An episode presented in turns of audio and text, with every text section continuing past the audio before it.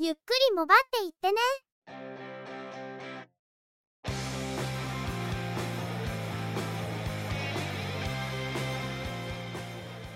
この番組は、モバイル通信に関する技術や、業界動向に関するニュース、IT ガジェットに関する情報などを中心に取り上げています。テクノロジーに明るくない方にも、わかりやすくお伝えできればと思っています。番組内では、チェビオ AI による合成音声で声をお届けしています。幾分お聞き苦しいところもあるかと思いますが、ご容赦ください。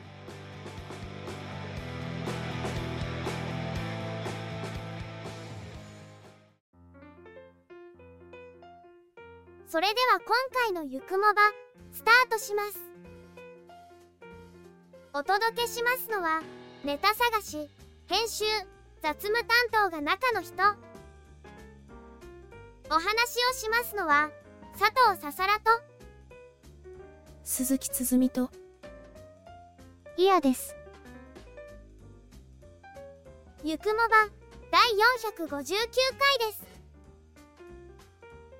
株式会社 PFU のハッピーハッキングキーボード、中の人も愛用していますが、HHKB のページに10月25日に何かをする予告を掲示していますね。この日はユーザーミートアップを開催するようなんですが、この場で新製品が発表されるのかもしれませんね。PFU が富士通の傘下からリコーの傘下に移ってから初めてのキーボード製品となると思いますが、どんな製品を出してくるのかは興味があります。あまり頻繁に新製品を出すような製品ではないですが、そろそろ新製品が出てもいいタイミングではありますね。オールインワンというハッシュタグの表示があるので、複数の機能を統合したモデルになりそうですが、気になるのがライトが瞬くような演出があることです。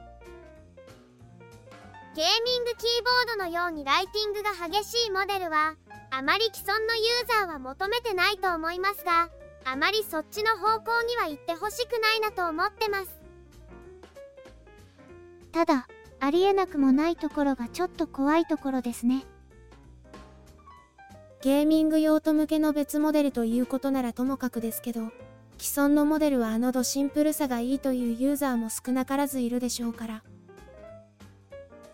でも、静電容量無接点方式の左手デバイスは欲しいかもしれません。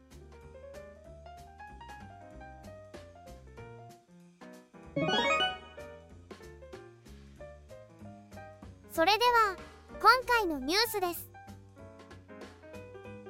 Apple は USB-C に対応した新たな Apple Pencil を11月上旬より販売を開始することを明らかにしました。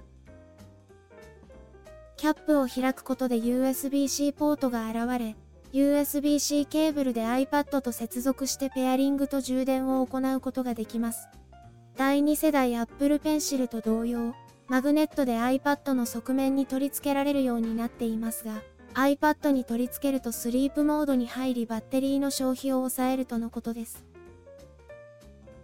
しかし対応していない機能が多く、筆圧検知、マグネットで取り付けることで自動的にペアリングされ充電もされる機能、ダブルタップでの機能呼び出しに対応しておらず、購入時の刻印サービスも利用できないとのことです。事実上第1世代を置き換える製品なのかと思いきやそういうわけでもなく、第2世代の便利な機能を継承しているのかというとやっぱりそうでもない。それでいて安いかと言われるとそうでもない。かなり中途半端な製品だと思います一番ひどいなと思ったのは筆圧検知に対応していないということですこれだけでアート系の作業で利用しているユーザーこれから利用しようとしているユーザーは絶対に購入しないでしょう。メモ書きだけなので筆圧検知はいらないというユーザーはいると思いますがそういうユーザーはこれではなくもっと安価に購入できるサードパーティーの製品を選ぶのではないかと思いました。Discord ではそういう社外製品を一掃するアップデートを考えているのではという意見もあったんですが、それをやるとして、それは独禁法は大丈夫なのかなという疑問があります。第10世代 iPad でアダプターを使用せずにケーブル直結ができるという点しか利点を見いだせないのですが、販売数がどの程度伸びるのかは興味深いのと同時に、すでにかなりの数出ている不評を Apple がどう判断するのか気になってしまいます。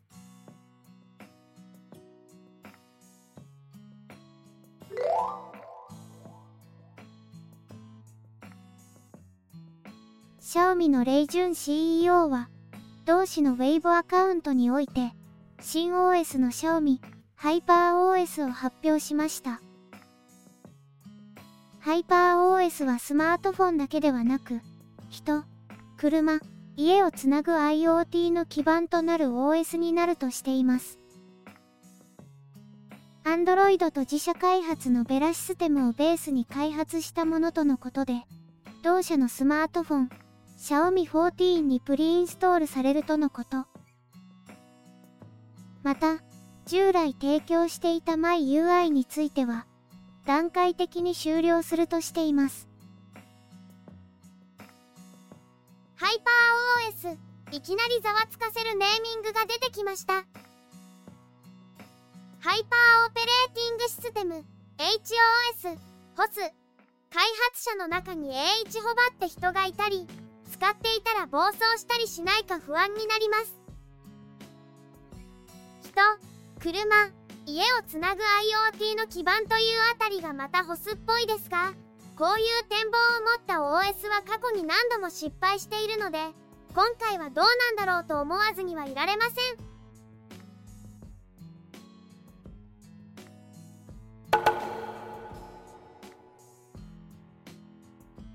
シャオミジャパンは Android スマートフォン、Redmi 12、5G のオープンマーケット版を10月19日に発売しました。シャオミの公式ストアのほか、MVNO や家電量販店、Amazon、楽天市場で販売されているとのことです。プレミアムエントリーモデルに位置づけられているとのことで、エントリーレンジの製品ですが、背面にガラスパネルを採用するなど、質感にもこだわっているとのこと。ディスプレイは6.8インチ、フル HD プラス解像度の液晶パネルを採用。最大 90Hz 駆動のリフレッシュレート対応。チップセットはスナップドラゴン4 Gen 2を搭載。メモリーは 4GB ですが、ストレージ容量の一部を使用する仮想メモリー機能で 4GB 追加し最大 8GB。ストレージは 128GB。バッテリー容量は 5000mAh。アウトカメラは5000万画素と深度センサー200万画素のデュアル構成。暗所では4つのピクセルを1つにまとめ、1250万画素相当とすることで美しい写真の撮影が可能とのこと。3.5mm ミニジャック、FM ラジオ、お財布携帯を搭載。防水防塵にも対応しています。OS は Android 13をベースにしている MIUI14 とのことですが、これもいずれは HOS、もとい、ハイパー OS へ置き換えられていくんでしょうか気のせいかもしれませんが、中国のエントリーモデルは、エントリーモデルだからこそ大画面の設定が多いという印象があります。5インチ台が標準的だった時代は5インチ台後半から6インチ、6インチ台が標準的になってくると、6インチ台後半と、エントリーモデルがあえて大画面を採用するのをよく見ている気がするんですよね。エントリーモデルではありますが、新しい世代のプロセッサを採用したり、仮想メモリー機能を採用したり、背面ガラスパネルを採用して質感にもこだわったり、安かろう悪かろうにはしないというのが印象的です。携帯電話会社からも au と UQ モバイル MVNO では IIJ ミオマイネオイオンモバイルで取り扱いが決まっているとのことです。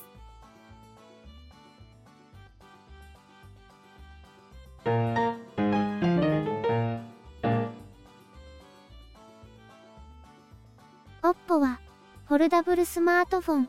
Find N3、Find N3 フリップグローバル向けに発表しました。現時点では日本への導入は未定です。Find N3 は横折れ型で、6.31インチのカバーディスプレイと、7.82インチのメインディスプレイを搭載。どちらも 120Hz 駆動のリフレッシュレート対応です。チップセットはスナップドラゴン8 Gen 2。アウトカメラはソニー製のイメージセンサーを採用。ヒンジは第3世代のフレクションヒンジを採用し、小型化と耐久性向上を実現。IPX4 の防滴性能にも対応しているとのことです。Find N3 フリップは縦折れ型で、3.26インチのカバーディスプレイと、6.8インチのメインディスプレイを搭載。メインディスプレイは 120Hz 駆動のリフレッシュレートに対応。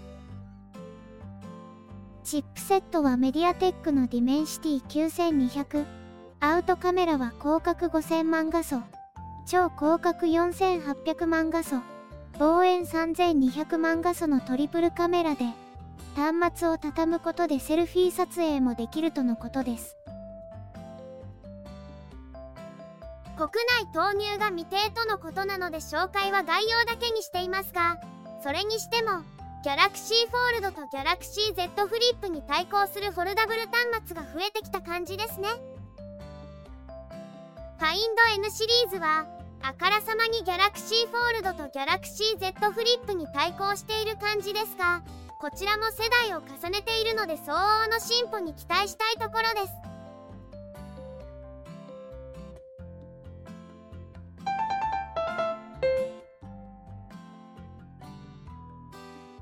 楽天モバイルは Apple Watch ファミリー共有のサービス提供を開始しました。このサービスは iPhone を使用する親回線と Apple Watch シリーズ4セルラーモデル以降の Apple Watch この両方を持っている場合のみ加入できます。加入者は iPhone を持っていない家族の Apple Watch を設定して管理でき、Apple Watch の利用者は電話やメッセージで加入者が承認した人と連絡を取れます。Apple Watch からは 4G の高速データ通信を月間 250MB 利用でき、月間の容量を超過すると速度は最大 128kbps に制限されます。データチャージや海外ローミングには対応しません。国内通話は30秒あたり20円。国内 SNS は1通3円。国内から海外への国際通話と国際 SMS は国や地域別の重量課金。かけ放題オプションは提供せず、楽天リンクも使えないとのことです。なおサービスの提供開始を記念し、対象の Apple Watch を購入して Apple Watch ファミリー共有を初めて契約した人に、お買い物パンダデザインの Apple Watch 用バンドがプレゼントされるキャンペーンも実施されています。家族の Apple Watch を一括して管理できるというのは面白いですが、通話や SMS の利用に全く優遇がないので、あまり旨味を感じないですね。せめて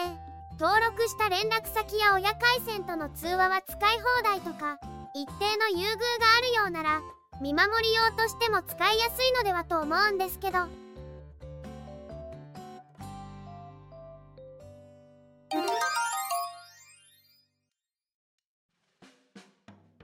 楽天モバイルは Android 14へバージョンアップする対象11機種を発表しました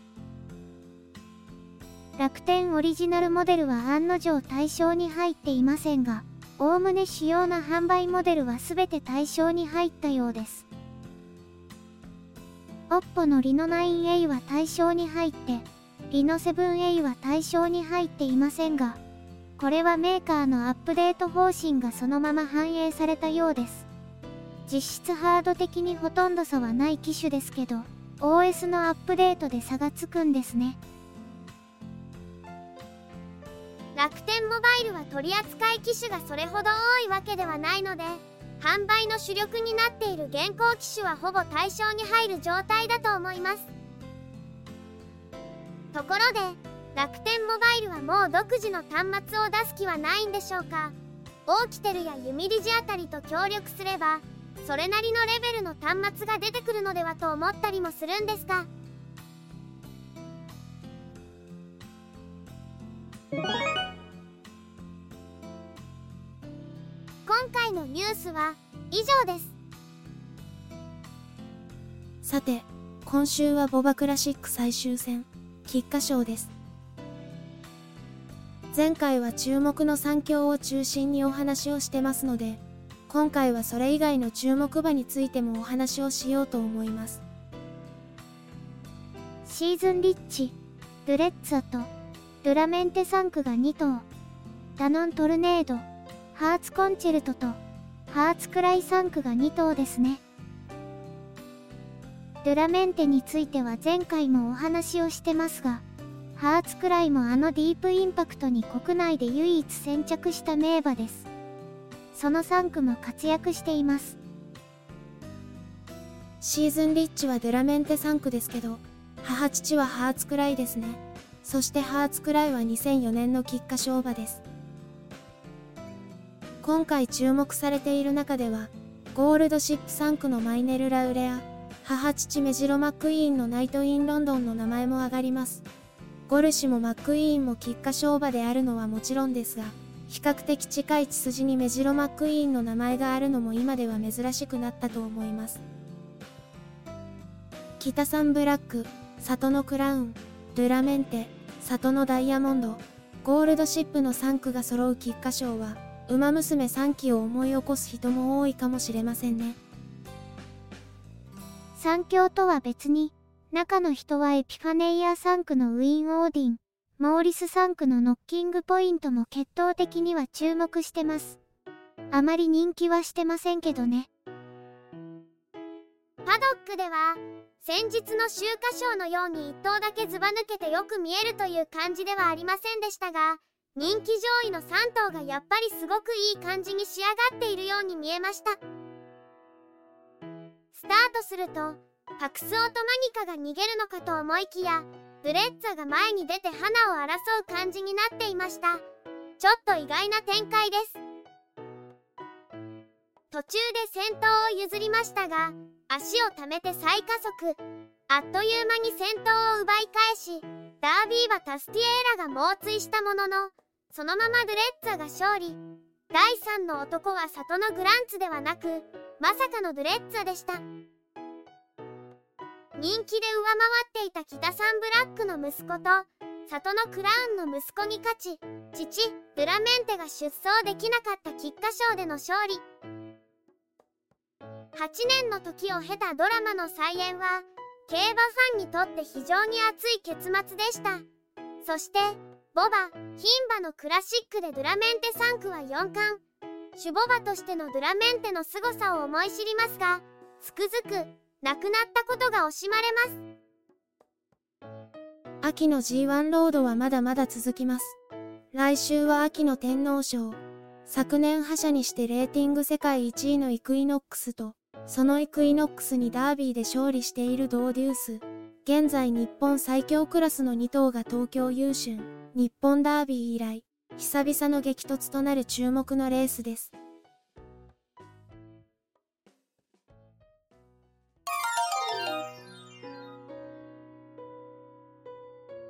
今週のゆくもばはそろそろおしまいです。この番組は Apple Podcast のほか Google Podcast、Spotify で配信を行っています。お聞きいただいている皆様とのコミュニケーションを目的として Discord サーバを運用しています。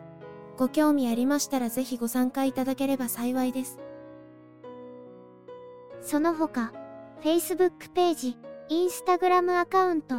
スレッズアカウント、ツイッターアカウントを運用しています。お問い合わせなどありましたら、ディスコード、もしくはツイッターからコンタクトしていただくとよろしいかと思います。よろしくお願いいたします。2014年から配信をしているゆくもばですが、過去に配信したものをゆくもばアーカイブスにて、不定期で再配信を実施しています。RSS フィードでの配信対象から外れた最初期配信についても配信ブログから聞くことができますので過去の通信業界の動向など含めてご興味がありましたらお聞きいただければと思っています。それでは、今回はこの辺りで失礼いたします。また次回皆様のお耳にかかれますように。ゆっくりもばっていってね。ゆくもばはチェビオクリエイティブスタジオによる合成音声での配信からチェビオ AI へ移行しました。番組作成にかかる情報収集編集その他雑務一切の担当は中の一言ハイマウントアートワークなどグラフィック作成は中川鷹山お話をしましたのは佐藤ささらと鈴木つづみと、イヤでした。